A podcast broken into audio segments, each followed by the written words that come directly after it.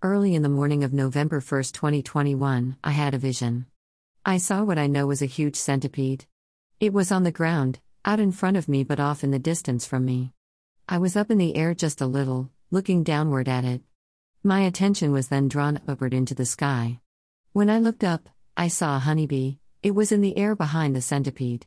Suddenly, the honeybee flew downward and attacked the centipede, leaving nothing but a carcass, an empty shell of what it had been.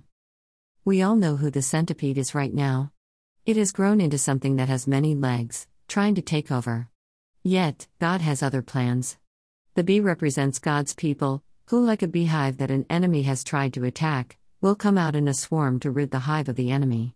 I just looked to see the Christian meaning of a bee. It says, the sting pertains to justice and the cross. I had no idea. I also just found the verse below where it mentions bees and a carcass. Judges 14:8 He turned aside to see the carcass of the lion, and behold, there was a swarm of bees in the body of the lion, and honey. Song included, Rise Up by Cain.